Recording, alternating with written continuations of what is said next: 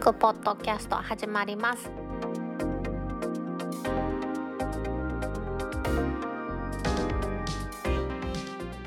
2021年1月29日タックポッドキャスト2第130回目の始まりです。この番組は天王寺アップルクラブの大道とコメントのコーナーからはタックメンバーの北尾姫とお届けします。今日のオープニングはですねついに Apple Watch に心電図アプリケーションと不規則な心拍の通知機能が登場というニュースですね。これは Apple の公式リリースからの記事です。Apple Watch のシリーズ456ですね。456では電極によってユーザーが手首の上で直接心電図を記録できるようになります。どういう意味なのかなと私もねいろいろ見てみたんですけれども左手にまあ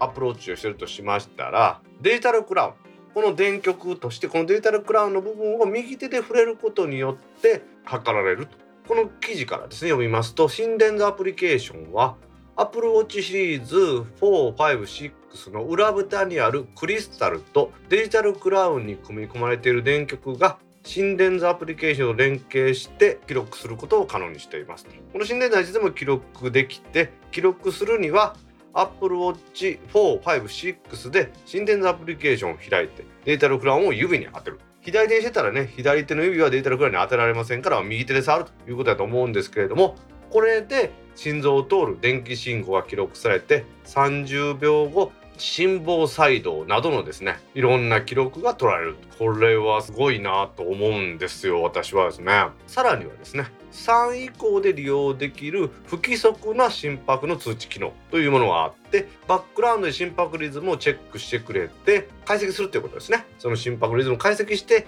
通知してくれるということなんですよね。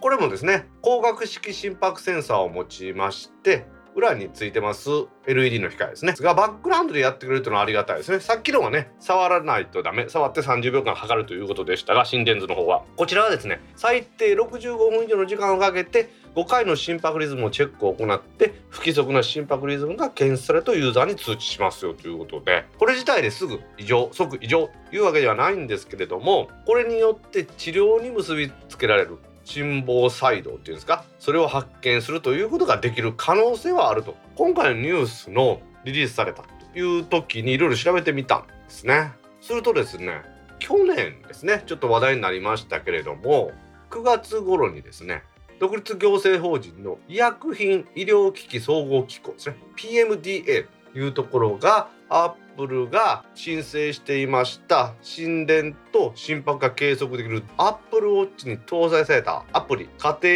用心電計プログラムと。家庭用心拍数モニタープログラムを医療用機器として認可した。ということなんですね。でそのでこの時話題になったのはアップルウォッチそのものじゃなくってそれに載せられたアプリ。プログラムとしてのアプリが承認されたんですよ。ということです。認可されたんですよ。ということでこれは今まで前例がなかったためにアプローチのために新設された認可制度ということのようなんですよね。これまででも国内で流通してました心電図機能を有するハードウェアソフトウェアは大体専用の機器で個人が購入できるというものがあったとしてもですね家で使うために購入できるものがあったとしても医療機器販売の免許と感謝の設置というものが必要だったんですね。でこの Apple Watch の心電図機能というのは家庭用医療機器として本来はクラス2と呼ばれる分類に当てはまるものだったらしくてクラス2であればやっぱり販売店には営業所管理者と呼ばれる資格を持つスタッフを配置する必要があったんですけれどもまずはですね厚労省の医薬生活衛生局医療機器審査管理課というところが告示しましてこの家庭用心電計プログラムと家庭用心拍数モニタープログラムというジャンルができましてこのジャンルに該当する場合営業所管理者が不要にされたということで販売するのに資格を持つ人はいらないですよということそれが厚生労働省が告示されてその外郭団体であります PMDA が認可したというふうに思ったらいいんだと思うんですよね。 Apple が開発したこのアプリ自体がもう認可されてますので Apple Watch を売る店ですね Apple Store とかその量販店家電量販店ですか？そちら自体は届け出の必要はないんですよということでこれはだいぶハードルが下がって去年の間においよいよ始まるんかと言ってたら年明けてやっと始まりましたね。いつものように使うのにはちゃんと条件がありましてまずは iOS14.4 ですね。iPhone 側の iOS が14.4 Apple Watch 側の OS WatchOS が7.3というものがこれリリースされるということでこれ以降であれば使えるということですからこれよくねアップデートせずに使えん使えんという人いますからこれがですね両方ちゃんと入ったペアリングされたアプローチがあればいよいよ使えるようになるということなんですよね。心電図そのものというものを私は見ても全然わからないんですけれどもその心電図を取ったものは iPhone のヘルスケアアプリケーションに保存されてこれ PDF 化されるというふうに Apple の公式リリースになってますからこれをお医者さんに見せることによって普段の心臓の状況の助けになるということになるんでしょうね。これ見てああ全然異常ないですねってこともあればうんこれは気になる形してますからちゃんと医療用の心電図をしっかり取ったりしましょうとかねあとなんかこう体につけるやつで一晩置いてみましょうとかなんかそんなんとかやるんでしょ？そんな感じにもなるんでしょうね。アップルウォッチの456はそうですが3でもですね不規則な心拍の通知ができるということでアップルが正式にリリースしてます画像によりますと心拍数の通知として心臓のリズムに心房細胞を示唆する不規則な心拍が見られます。医師による心房細胞の検査を受けたことがない場合はぜひ医師に相談してください。というふうにメッセージが出る。ですのでこれもいいんじゃないですか？多分そのパターン化された何かデータがこのアプリケーションですね。2つのアプリケーション心電図のアプリケーションと心拍数のアプリケーションに入っていて多分それに類似した波形が出たりした場合はこのように警告といいますか通知をしてくれて使ってるユーザーに専門家による、まあ、診察といいますか検査を受けた方がいいですよということを通知してくれるんでしょうね。いやもうすごい時代になりましたよね。このウェアラブル端末というものの発展はもうすごくてですね万歩計に毛に生えたようなもんから使い始めてですねその後アプローチのにいつも体につけていって心拍数が測れたりするといよいよ心臓病の心房細胞とかですね不整脈を検出するということが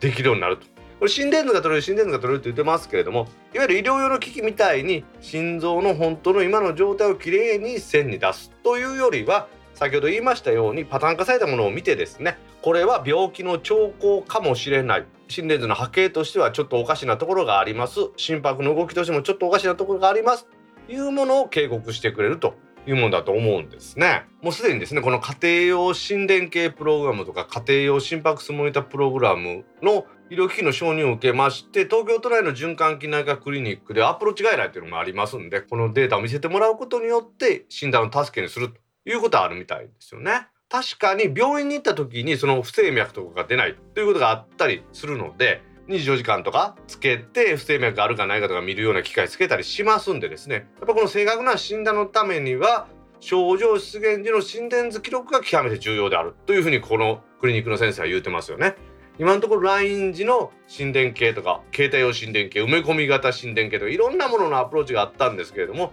この選択肢としてですねこのアプローチが測定計測できるということは大きな話なのかなと思いますよね。大の理想としてはこの後ですねトレーニングとかそういうのに特化したですねプログラムが出てきてくれてそのトレーニングの助けになってくれたりしたらいいなと思うんですよね。普段例えば心拍がこんなもんですよ。そこから120%まで上げてその状態を何分維持するにはもうちょっとペース上げましょうとかね。今のペースでいいですよ。これ以上上げない方がいいですよ。とかっていうアドバイスをしてくれるようなアプリが出てきてくれたらね大変楽しいなと思いますよね。 Apple の公式リリースで Apple Watch に心電図アプリケーションと不規則な心拍の通知機能が登場したというお話。心電図は Apple Watch 456そして不規則な心拍に関しては3以降でできるということです。いよいよですね Apple Watch みたいなウェアラブル端末をつけておくことによって体の状況を常に記録できる時代が来たなと思います。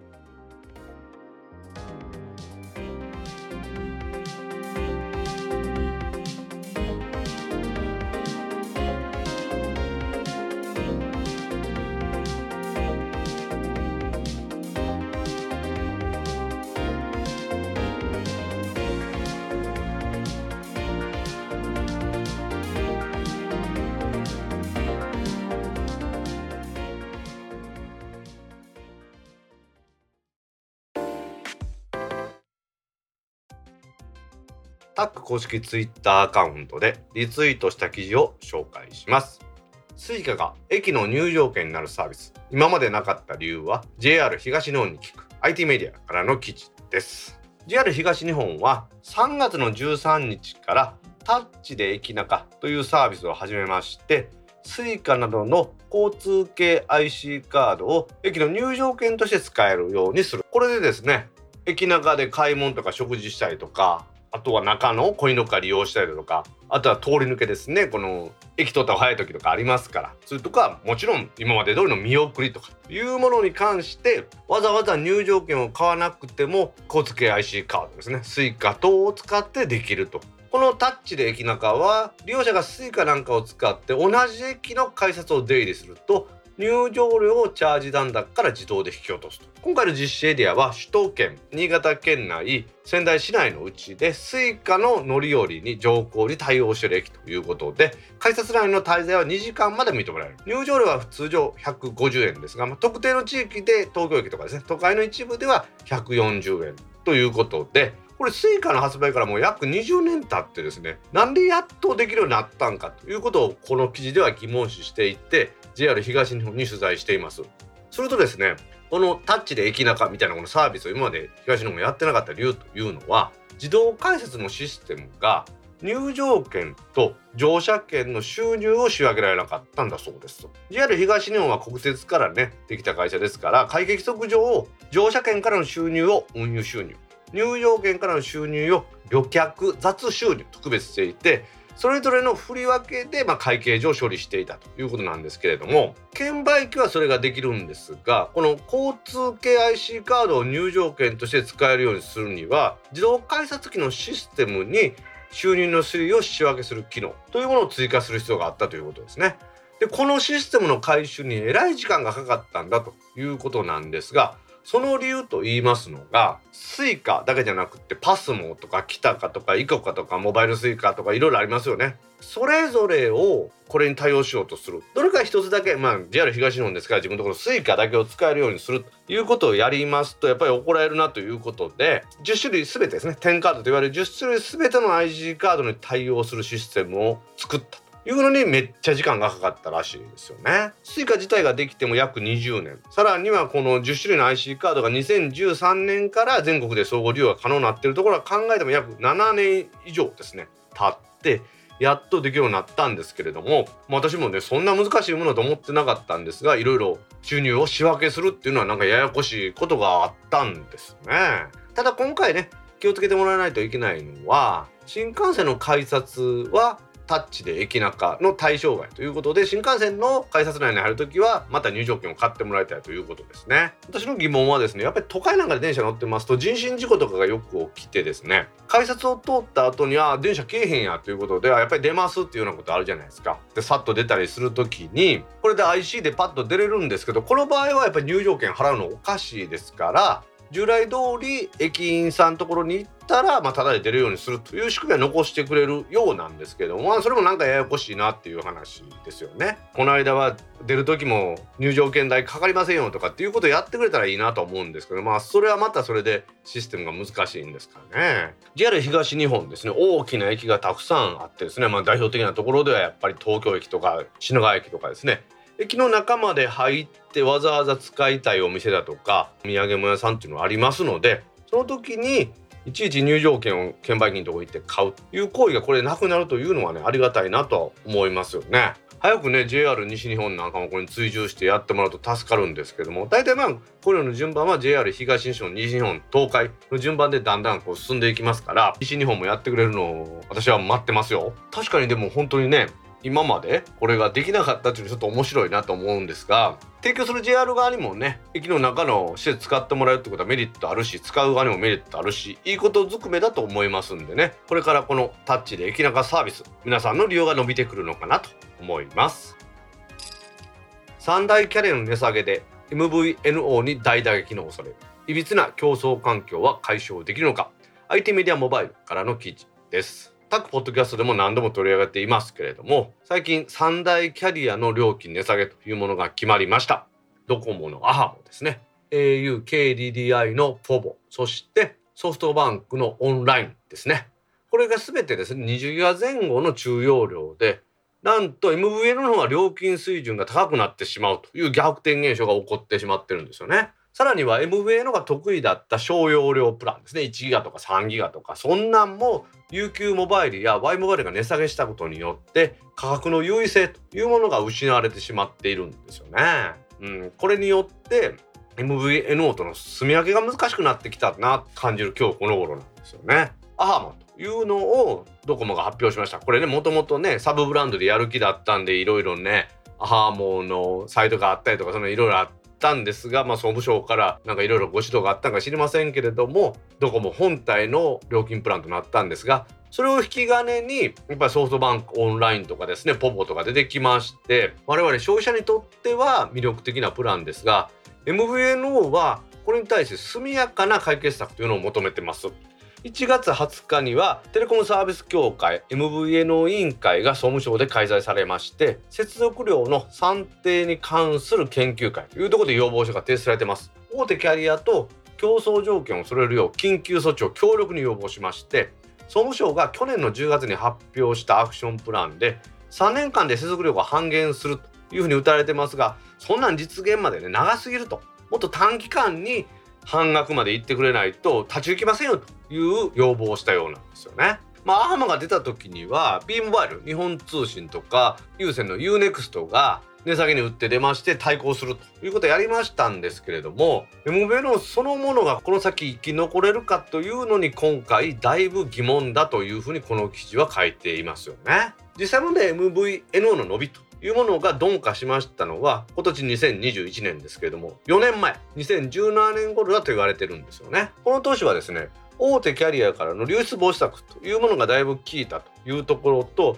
UQ モバイルとか Y モバイルと言いました。先ほど出てきましたね。小容量得意とするこのサブブランドというものが勢いを増していまして MVNO の方も統廃合が進んでこの年ですね楽天モバイルがフリーテルの MVNO 事業を買収してます。で、その後はですね、大手キャリアに給付される MVNO も増えました。LINE モバイルは2018年にソフトバンクと資本提供を結び参加に入りましてですね、つい最近はソフトバンクオンラインというものまで発展していますよね。2017年には KDDI がビッグローブを買収しましたので、MVNO だったビッグクグローブモバイルですか？これも KDDI グループの中に入ってますよね。で今のところですねこの大手キャリア以外の2020年9月末の円グラフ見ていきますと UQ コミュニケーションが16.8%楽天モバイルが13.3%、IIJ ですね、インターネットイニシアチブが12.8%、以後ちょっとパーセンテージを省略して、N コムオプテージビッグロープということで、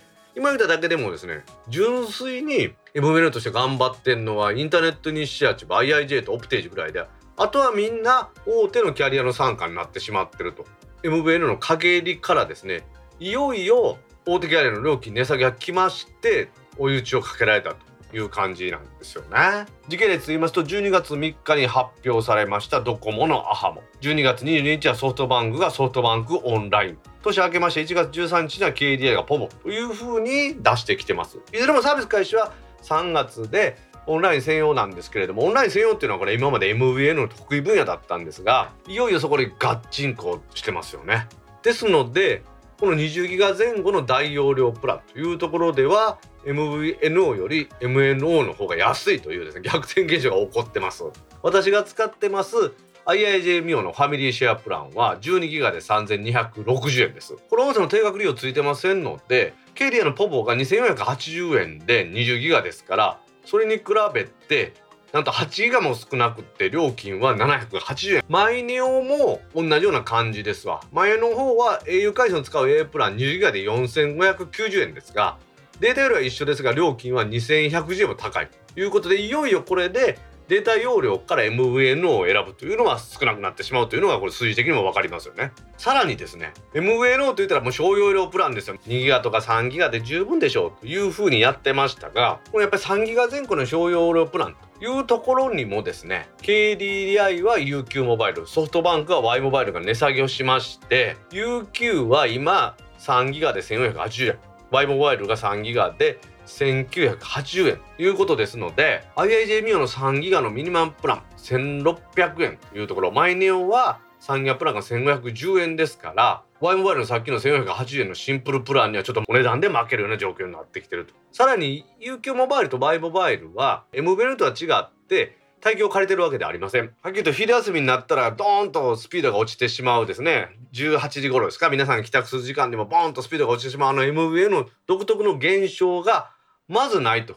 いうことなんですよね。MVA のはここでねいつも遅くなるというふうになってまあそれが MVA の宿命だと思って私も諦めてるんですけれども待機不足に悩まされる必要がないということではこれは今までの小容量プラン私 MVA の方がええやと思ってたんも UQ や Y モバイルに優位性が出てきたなというふうに思いますよね。さらにさらに言いますとですね音声の通話に関しても今30秒20円というのがほとんど主流ですが実はこれは卸料金そのままなんですよね。この料金も総務大臣の裁定でいよいよ安くなるということらしいですね。30秒の通話が最大で14秒まで下がるこれ卸価格ですよ。我々にどう反映されるか分かりませんけれども。それとは別に1480円の基本使用料というのが設定されてるんですがこれは666円まで割引されると。ユーザーにね基本料金として提示する中にこれ含まれてるんですけども少しは楽になると言いますか減らせるんじゃないかなというふうになってますよね。もともとですね政府が市場原理にのっとって大手系列と MVNO が競争して料金が下がればいいなと。いうふうになってたんですけれどもいろいろあってですね大手キャリアに対して値段下げろ値段下げろという政府の圧力があったためにですね MVNO を飛び越えるような安さになってしまって MVNO の経が圧迫されるという逆転現象が起こってしまってるんですよね。この先 MVNO が安くするためにはデータの接続料金も MNO から安くしてもらえないと困りますし音声接続もみんなそうだと思います。市場がですね健全に競争することによって我々ユーザーにメリットあると思いますんでねこの先 MVNO には頑張ってもらって市場が活性化していけばいいなと思います。そうなればですね私もアハモにしようと思ってますけどまた MVNO に戻したりするという考えもできると思いますんでね。MNO、MVNO どちらもそれぞれ公平な競争で頑張ってもらいたいなと思います。またたびの猫に作用する物質を童貞岩手大などのグループ NHK ニュースからの記事です。またたびの猫に作用する物質というものを同定したということで同定ということは私もちょっとねよくわからなかった。同じ定めるということなんですがこれは化学物質が何であるかを決定するということらしくて猫に作用してた化学物質が何かということをこの大学のグループが特定することができたということのようなんですね。猫ちゃんにですねまたたびあげますとスリスリスリスリしてですねゴロゴロゴロゴロ寝転がったりなってしまうんですけれども、はい、皆さん見たことありますかね？もしもあれでしたら YouTube なんかで猫をまたたびなんて弾いたらやってくれますなんか酔っ払ったみたいになるって言われてますけど、まあ、うちにね今も暴れてますよね。にゃにゃ音聞こえてますけど3匹猫いますけど作用の大小はあれ猫はまたたび好きですね。ネペタラクトールという物質らしいんですね。この物質は実は顔を寄せつけないということが分かりまして体にね猫ちゃんがスリスリスリスリするというこの反応は猫が顔を避けようとして進化した結果じゃないかなというふうにこの岩手大学の先生発表したわけですね。猫はですねマタタビの葉っぱとか実好きですけども60年ぐらい前の研究ではマタタビラクトンという物質が関係しているというふうにされとったんですよね。これいろいろと調べていって最新の技術で改めて分析しましたところマタタビラクトンというものよりも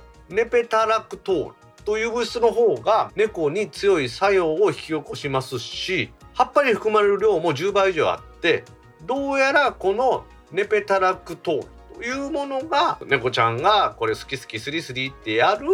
物質だということのようなんですよね。猫ちゃんこのレペタラクトールというのを吸い込んで入りますと多幸感や鎮痛に関わる神経系が活性化するスリスリスリスリすることによって蚊が近づかないようにできるということなんですね。でこの先生はですね人工的に合成しましたネペタラクトール猫の他に猫の仲間大きい猫ですよジャガーに与えるとジャガーちゃんもですね同じように体をこすりつけてスリスリスリスリしだしたということでどうやら再びを体にこすりつけることによって顔を寄せつけないようにするということをやったんでしょうね。猫ちゃんはですねやっぱり茂みで隠れて狩りとかしますからまたたびを見つけた時にそれをスリスリして蚊が寄ってこないようにするという方法を自分たちで見つけていったんだろうなというふうになってるんですね。原因物質またたびラプトンでもまたたびってこう入ってますから実は違うということでじゃあ今になって何で分かったのかと言いますとですね岩手大学の先生は初めはですねまたたびラクトンが作用するはずやからこの違う物質で作用してたんでおかしいんちゃうかと何度も実験をしたそうです。でやっぱり分かったことは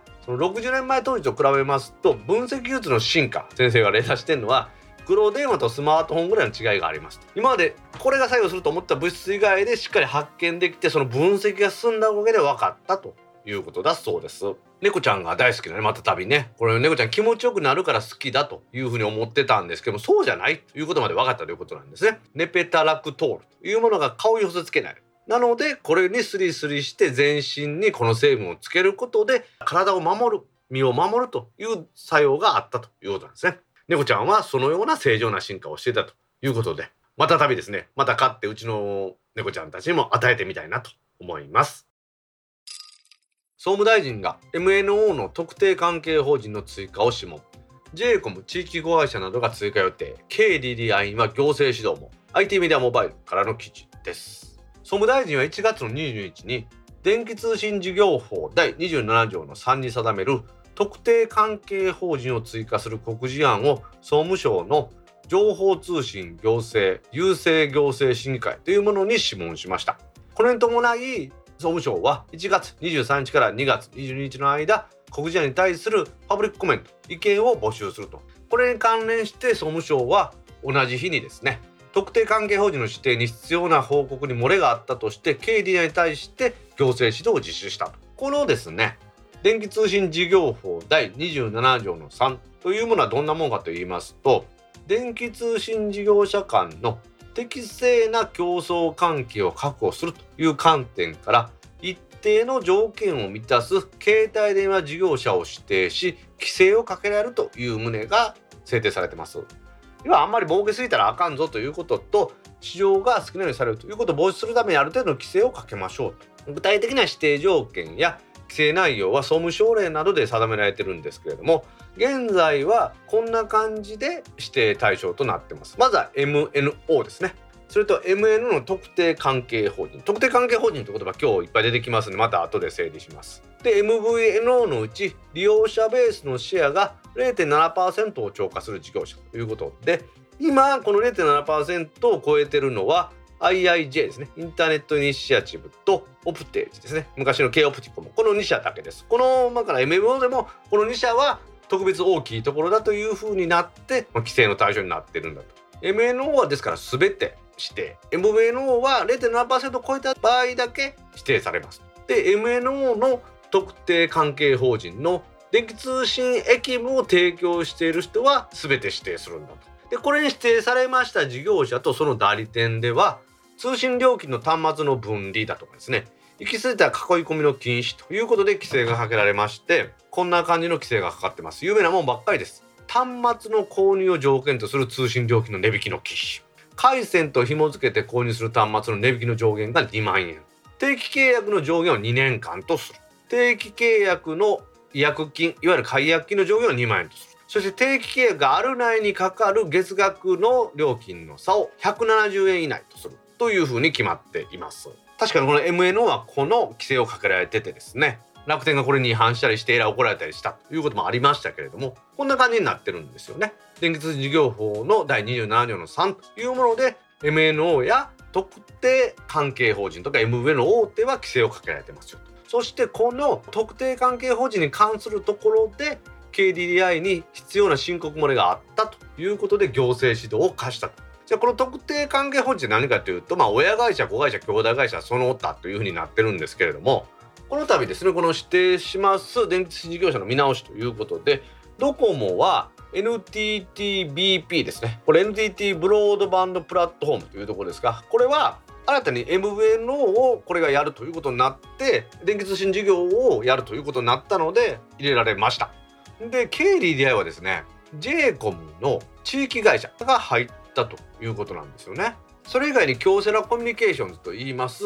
京セラの子会社も入ってます。これらが全部含めて12社ですね。特定関連法人でしょ。これを総務省に報告してなかったということなんですね。KDA と JCOM としては JCOM の地域子会社は KDDI の特定関係法人ではないという解釈だったらしいんですね。でこの解釈をもとに特定関係法人じゃないので JCOM の地域子会社は MVNO サービスの JCOM モバイルというもので iPhone SE を0円で発売してたわけなんです。でもこれが規制対象の事業者ということになりましたので、まあ、ちょっとあかんようになるみたいなんですよね j コム自体は KDI の特定関係法人ですが MVNO サービスを j コム本体がやってたわけじゃないんですね。ですのでまあ抜け穴じゃないんですけれども j コムの子会社がやってたので KDDI、MNO としての特定関係法人はないという解釈でやってたらしいんですが今回総務省がお怒りなんはそうやないやろということで行政指導したということなんですね。でこれで KDDI はですね素直にですね今後このようなことがないように社内のチェック体制を見直し再発防止に努めていきます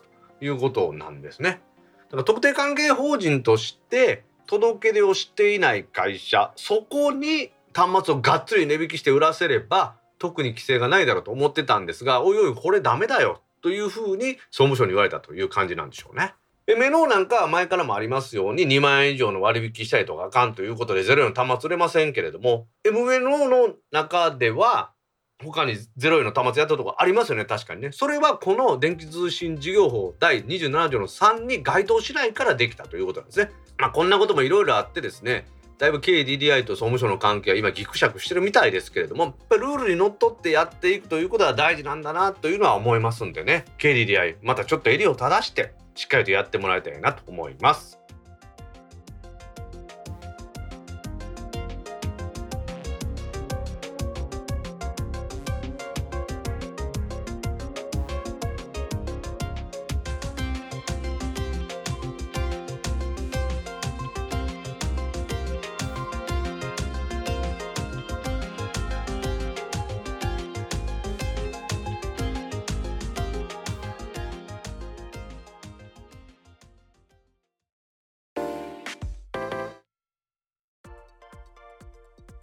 ポッドキャストにいただいたコメントを読んでいくコーナーです。このコーナーからはタッグメンバーの北尾姫とお届けします。皆さんコメントありがとうございます。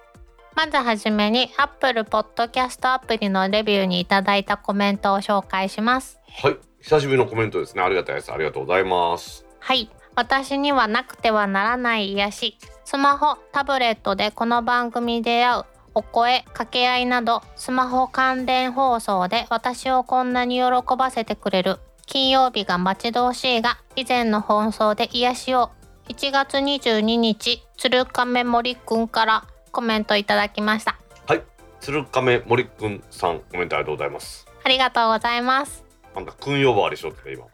ひまちゃんさんと一緒やろ。ひまちゃんさん問題と一緒か。うん。あ鶴亀さんありがとうございます。こんなに喜ばせてくれるってすごいね。マニアな層には人気ありますから。あかん。急に調子に乗ったらあかんで。で でもいやいやさなんか言葉のチョイスが素敵よね。こんなに喜ばせてくれるってなんか素敵じゃない？言い回し。ちょっと私も心躍るわ。喜んでしまうわ。姫の素敵な声のおかげですよ。あありがとうございます筋書きを書いてるのは私ですけれども、演者がやっぱり大事ですからね。自由にさせてもらってありがとうございます自由にしてると思ってもらってるんやったらいいんですけどね。うん上から来たな。やっぱり上から来たな。虎視眈々と狙ってたやろ。いえ、まあ何回もあの私に言い直しさせられると姫もなんかだんだんイラッとしてくるからそれいつも。そうっすね。ま皆さんの聞いてるところにはそんなん一切入ってないですか？ら安心してください。コンコンと追い詰めていくよね。そういう言い方やめてもらっていいですか？なんか本当先週のおまけのコーナーに出した話じゃないですけどね私腹黒くないですからね。あはい本当にねあの、うはん、本当にイラッとする詰め方してくるよね。どういうことですか？もうなんかもう逃げられへんっていうところまで追い込んでくるやん。どういうことって？えちょっとよく分かれへんとか。それは私の真似ですか？今のは。うん。ちょっと そこ大事やからちゃんと言ってもらえるって。それ普通やん。そこ大事やからちゃんと言ってもらえるって。な。曖昧なまんまでもいいと思うねんまあそうですからね。番組ですからね。あの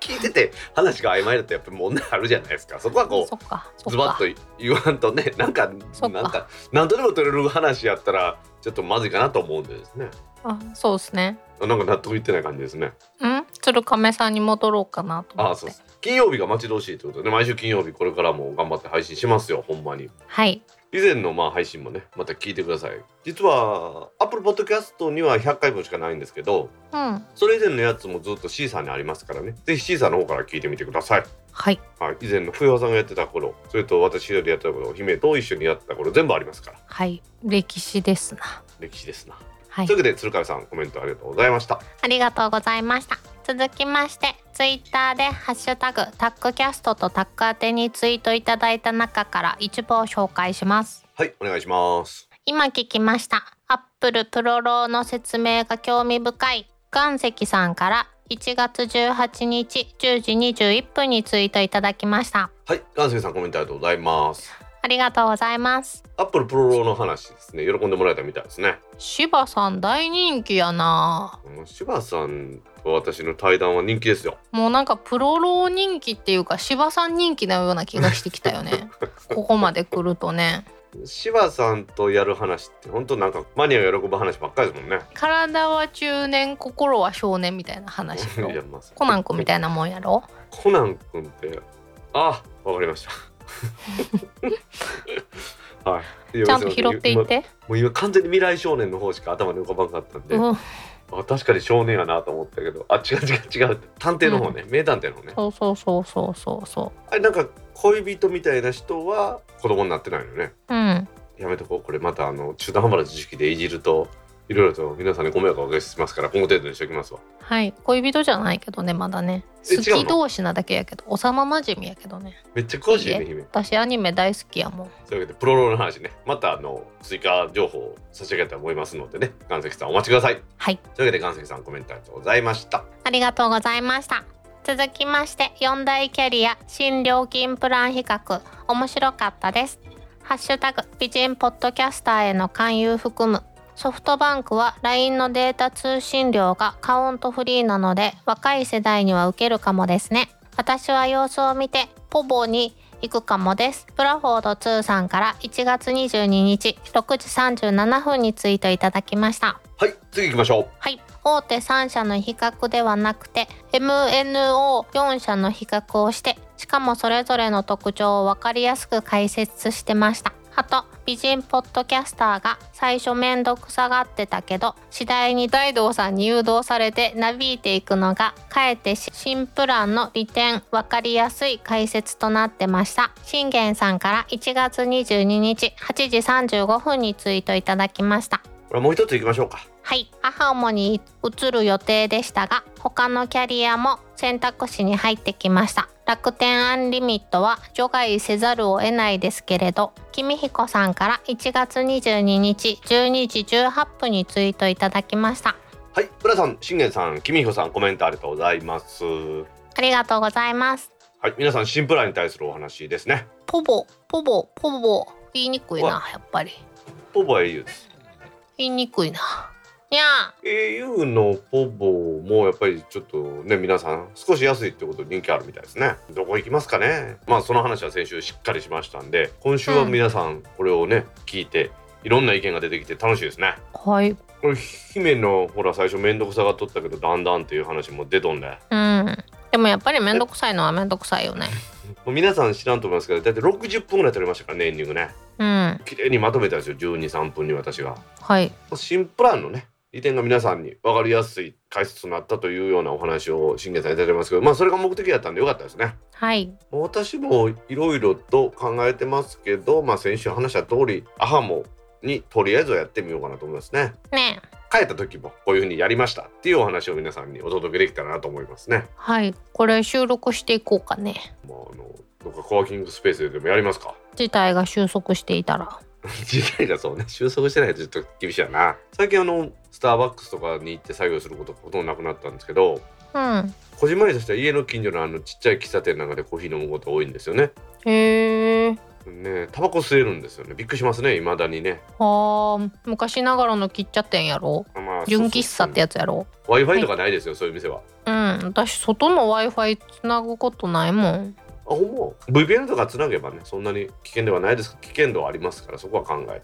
そういう時にやっぱり 4G5G で速い通信でデータ容量が大きければね安心して通信できますからね皆さん春からの新しいプランに期待しましょうはい。そういうわけでブラさん信玄さん君彦さんコメントありがとうございましたありがとうございました。続きまして、Amazon プライムビデオの大阪チャンネルでは黄金列伝が好きです。大阪ローカルの番組が見られるのはいいですね。あと、ザオは最高です。大木豊重さんから1月21日7時33分にツイートいただきました。はい大木さんコメントありがとうございますありがとうございます。黄金列伝って知ってる？夢うん、私も知らんなと思ってなんやろ多分ね見たことあると思うんですけど月亭八方さんとう。うん。月亭方正とあとあの藤原紀香の元旦那一人漫才の人やろう。陣内陣内陣内ああの人と3人でやってそのゲストを呼んでこんなグラフみたいにしてプラス100からマイナス100で何年前はって言ってこの時どんなことがあったかみたいな話をする番組です。へー。まあ、いろんな人ゲスト来ていろんなお話してる？面白いですよ。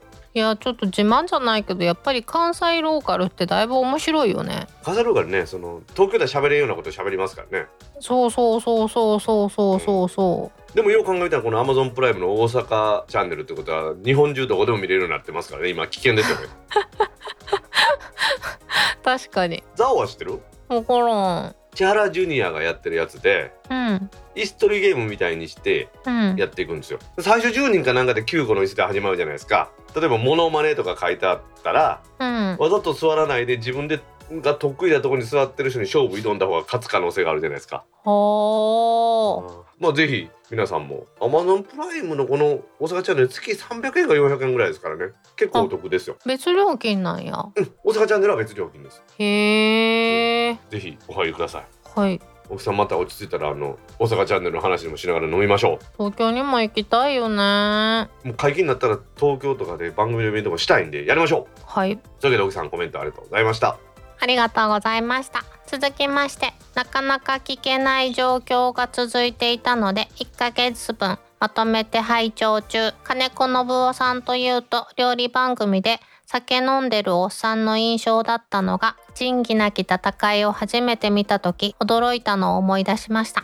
ゆっくりもばっていってねさんから1月21日12時にツイートいただきました。はいごまさんコメントありがとうございますありがとうございます。金子のお坊さんぐらい料理番組で酒飲んでる。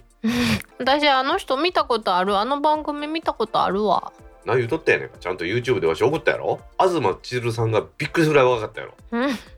でも可愛らしい。うんあんまり変わってないよねでもまあ東千鶴さんって昔から可愛らしい感じですもんね。うん。金子信夫の何やったっけ？素敵な夕食やったっけ？ちょっと名前は覚えてます私 も名前覚えてないんですけど。生駒さんなんかリアルタイムで多分金子信夫の料理番組見て仁義なき戦い後で見たってことなんでしょうねあーそういうことか。素晴らしい俳優さんですよね。うん。いや仁義なき戦い面白いよね。まあ、そういうわけで酒飲んでるおっさん私も一緒ですけれども生駒さん往年の映画いろいろありますから楽しんでいきましょう。はい。生駒さんコメントありがとうございました。ありがとうございました。続きまして店によって使える決済手段が違うのは本当に困る店の専用アプリもバラバラだしセブンでファミファミペイアプリを出すなんて日常一つのアプリにまとめるのは無理にしても GPS 情報からタップ1回で適切なアプリを起起動してくれるランチャーアプリみたいなのはないでしょうか。太郎さんから1月22日16時49分にツイートいただきました。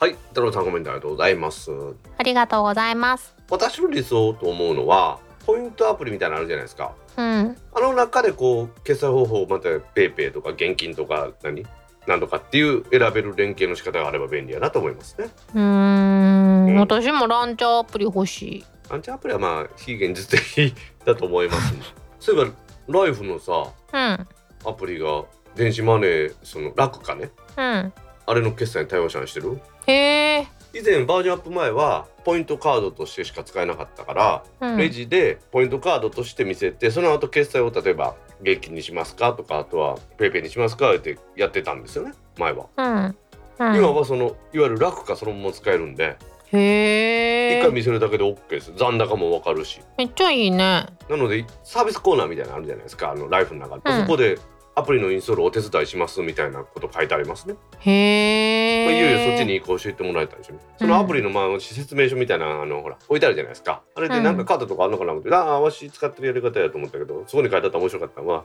この物理カードは捨てないでくださいって書いてありましたね。お特に機種変とかするときにね元々の物理カードがないと多分写せないんだと思うんですよね、はあ。うん。でもまさに姫の言う通りでものすごい便利になりました。今までは一回家に帰ってラクカを取ってから買い物とか行ってたんですけどへえ。もうそんなんせんでもそのままできるからですね。うん。もうライフ様々ですよライフ。ね。でもさ私この前ネイルサロンに行ったらネイルサロン専用のアプリそのネイルサロン専用のアプリ入れてくださいって言われて。もう本当に今ねあの例えばヤプリと会社聞いたことある？うんその店専門のアプリ専用のアプリっていうのを作って納品するっていうことで稼いでるみたいですね。無駄。そんなとこにお金かけるんだったら別のところにお金かけたらいいのに。でも確かに最近うん。ノベルティとか渡す機会ってなくなったやん。私なんかあの大道三丁目さんのクレイジーロットっていう服買ってますけどそこはあの生活ショップに卸す店なんで私は2人しか来ない来店者らしいんですよ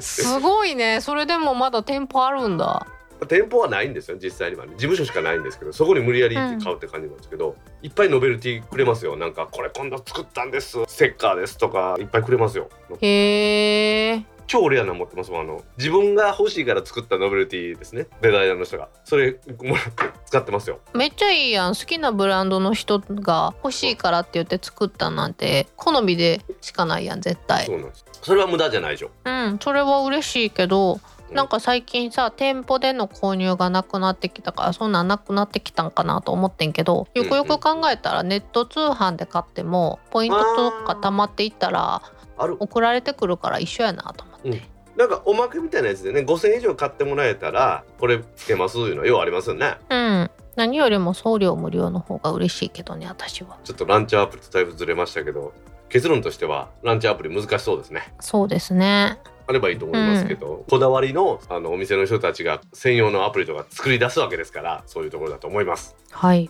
というわけで歌川さんコメントありがとうございました。ありがとうございました。続きまして私の大場が30年くらい前まで喫茶店をしていましたが入り口と店の中でタバコの販売もしてました。少し手伝っていましたが喫茶でお店に入った方に注文を取りに行った時にタバコを注文されることも多かったと記憶しています。広岩尾さんから1月22日17時56分にツイートいただきました。はい広川さんコメントありがとうございます。ありがとうございます。確かに昔喫茶店とねそのタバコ屋さんからそういうの多かったよね。へえ。姫でほらこの間行った喫茶店もそうやって。うん。あんなん初めて行った。あ,、まあ、あんな感じの店が多かったのよ多分。広岩さんがおっしゃってるのはこういう感じですよね。外に向かってこの、うんうんうん。なんか昔ながらのガラス戸のそのタバコの販売するところがあってうん。中にはその喫茶店でお茶飲むところがあって。昔ってさ、もうちょっとタバコ屋さんいっぱいあったよね。タバコ屋さんは確かにもっとあるよ。今ねコンビニで買えるからタバコ屋さんいらない時代になってきましたもんね。ヤニだらけの喫茶店。嫌いな人は嫌いだと思いますがまあ私はタバコ吸うのでそんなに気になりませんはい。というわけで広岩さんコメントありがとうございましたありがとうございました。続きまして、第129回聞かせていただきました。いっぱいコメントしたかったけど、一つだけ。フィットビットは iOS と Android 両方とも同期アプリがあって、これは Google の一員になった後もコミントすることが書かれていました。とにかく数日間充電不要で生体データを記記録し続けてくれるフィットビットのスマートウォッチが大好きです。秀則355さんから1月22日18時31分にツイートいただきました。はい秀則さんコメントありがとうございますありがとうございます。フィットビットねその私昔々使ってたんですようん。まだ万歩計みたいな感じの時ですねで確かにあの頃はまだね iOS に同期できなくて Mac に直接専用ケーブルで繋いでましたねああ、あった。そういう時期あったよね。あったでしょ？あったでしょ？あったでしょ、うん。でその後ねまあいろんなあれが出てますけど本当にフィットビットはね iOS でも Google の Android でも同期できるから使う人にとっては便利だと思いますよねでもなんかそのめんどくさい時期の方が形はスマートだったよね。いろんな機能がついていないから。あでもねようなくしたわ同じフィットビット3個ぐらい買ったもん もうちょっと物は大事にしようかね。酔っ払うとねなくすんようん、分かってるんやったら気をつけたらいいんちゃう？あの時にやっぱり腕時計って大事やなと思ったねその腕時計って外さないじゃないですかうん。外さないことによってなくさないというかだから、まあ、携帯電話とかって気をつけなあかんなっていうのは今までに思いますもんね気をつけます。時計はなくさないのさすがにうん。なんか女性はでもアクセサリーなんか外してちょっと置いたりしたらよくなくすって言うじゃないですか。あの指輪はうん手を石鹸で洗う時外してしまうのねああなるほどな。かぶれるからねそのままやったらあの間に石鹸が残ったりするやろ。そうそうそうそうそうでなくしてもうたりする？そのまま置いてきたりとかするああなんか排水口に落としてしまうとかも聞くよね。うんそうやね体につけておく外さない構造になってる方がやっぱり便利なんでしょうね。うん確かにフィットビットなんかもさやっぱりその防水とかっていうのに特化してねどんな時でもつけれるっていうようにしてますよね。うんそう考えたらそのウェアラウェアラ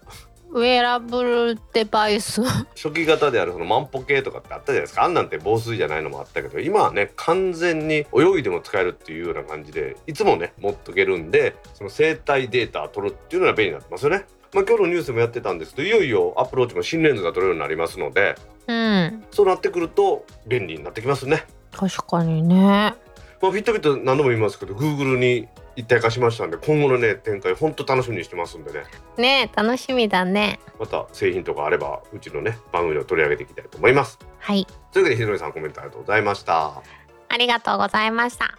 今週のコメントは以上です。皆さんコメントありがとうございました当番組宛てのコメントは Apple Podcast アプリのレビュー今日は鶴亀さんにコメントいただきました。皆さんからもねどんどんお待ちしてますんでよろしくお願いします。その他 Facebook ページへのコメントタック公式ブログへのコメント Twitter のメンションハッシュタグシャープタックキャストなどでお待ちしています。お待ちしてます。皆さんコメントありがとうございました。ありがとうございました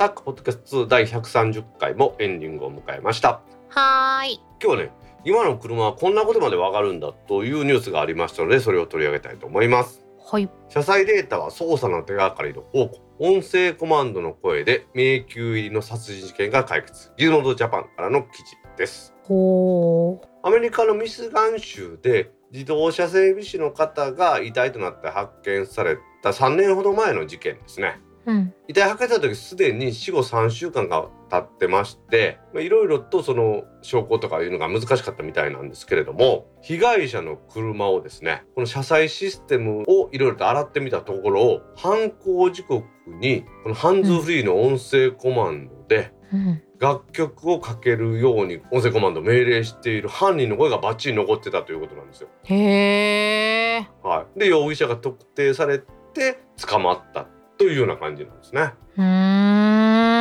その最近はですねテレマティクスシステムっていうねテレマティクスっていうのは移動体の移動体通信システムを利用してサービスを提供するものですよっていうもので日本では自動車などの情報提供サービスということのようですね。うん。車載の CD ロムとか DVD から取得するんではなくって外から情報例えば 4G とか 5G を使って情報を取るというような感じらしいですよ。うーん。で今そのテレマティクスに保存される情報というのは走行時間とかですね。何時に乗って何時に走り出したとかあとは走行ルート。GPS なんかに連動して残るみたいですね。うんうんうんあとはその時のスピード加速減速の履歴。ドアがいつ開いてしまったか。ライトをつけた時間と場所とかですね。あとはシートベルトの装着記録とかなんか残ってるらしいですよ。へえ。でそれまあこれ自体はその車が持ってる機能をどのように使ったかというような解釈でいいんでしょうね。うんうんうんうん。それプラスしてインフォテイメントっていうのがさらにありまして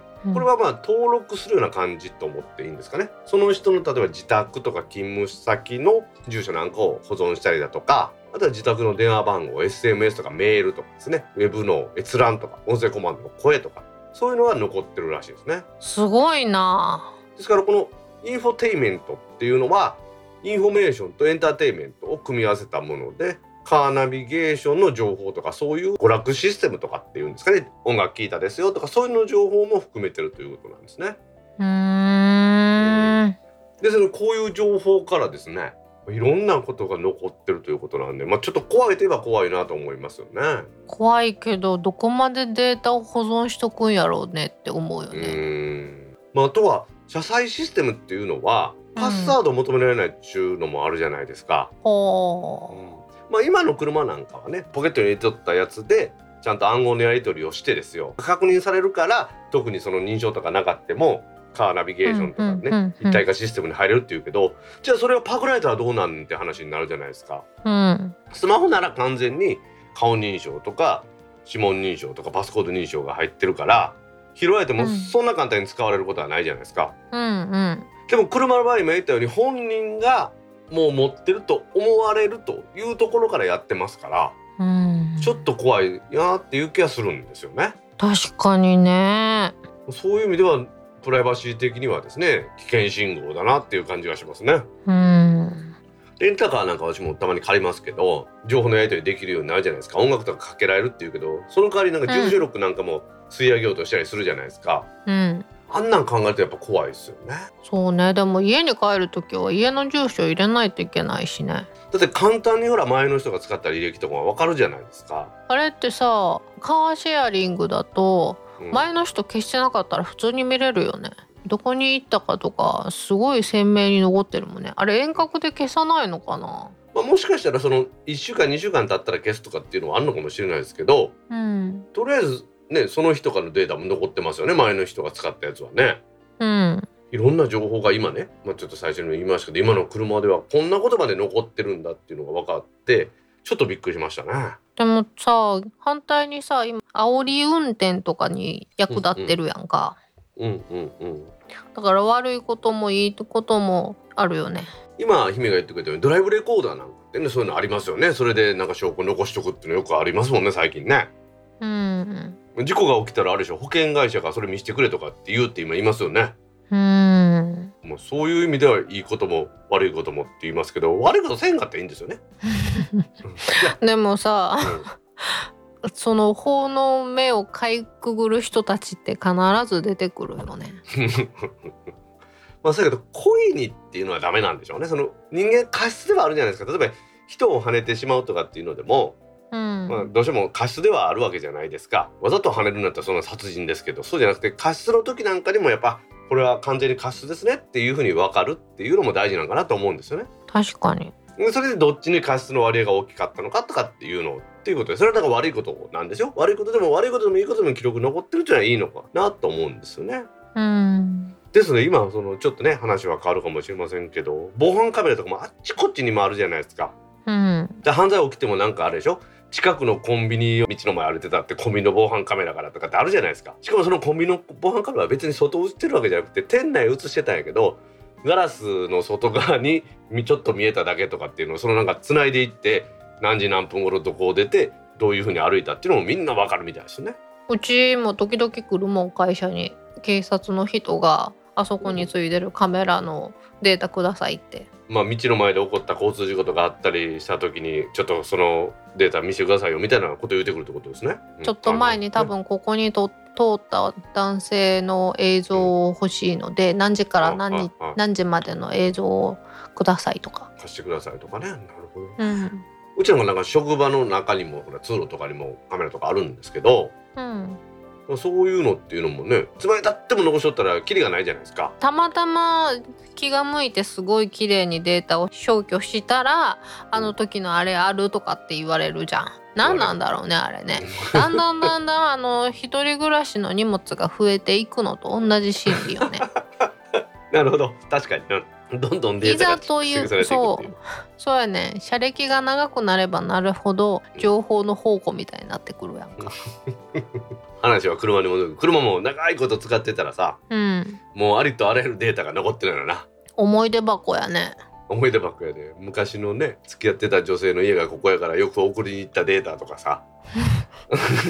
そんなんとか残ってる切ない。切ないね。そういう言い方をするのがちょっとおかしいよね。昔付き合ってる当時はこういうとこ行ったよねって。まさか結婚するとは思わなかったよねっていうなんか青春があるかもしれないよね。この車にね本当にいろんなデータが残るっていうことですから面白いなとは思いますよね。うん。でもこういうのをねそのプライバシーのその侵害にならない程度にいろいろと分析することによってですよ。うん。いろんな役に立つ情報にできるんじゃないかなっていう気がしますよね。確かに。壮大な話ですけど例えばある時期のある時間帯にここに車が集中してるっていう話が分かったらですよ。うん。例えば信号の赤とか青の時間を変えたりとかですよ。うん。最近ほら緊急事態宣言とかあって以前の緊急事態宣言の時に比べて人の割合が何パーセント増えてますとかっていうのやるじゃないですか。あとなんかも実際には携帯電話のデータなんかを集めててその個人が特定できないようにしてやってるってよく言いますよね。うん何台の携帯電話がこの場所に何時から何時の間ありましたみたいな感じですよね。誰の携帯電話があったではなくて何台あったっていうような考え方でやってるようですね。へえそうなんだ、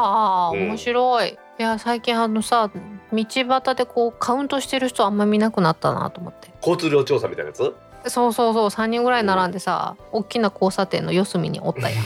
ちょっと私あれ憧れやってん。いや夏暑いし冬寒いからやめた方がええで。いや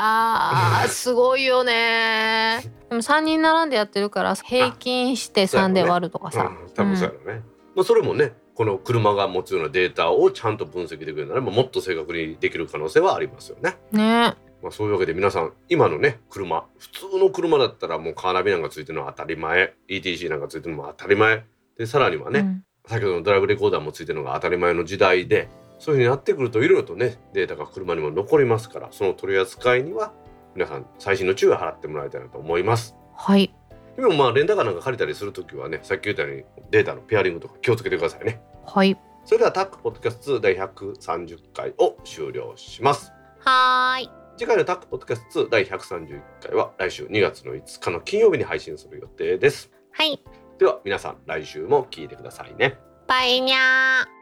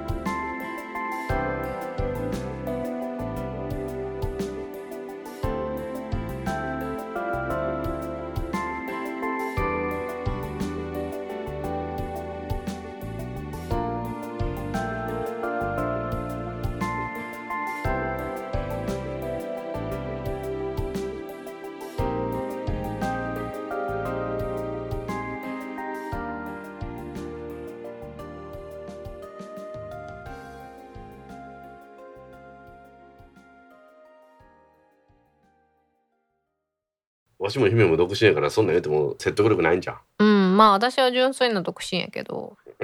なんやねんその言い方。罰がない？そういう個人情報をこの番組で言うのはよくないんじゃない？あでも今戸籍に罰とかつかないようになったんやったっけ？ちょっと結婚したこともないのでわからないんですけど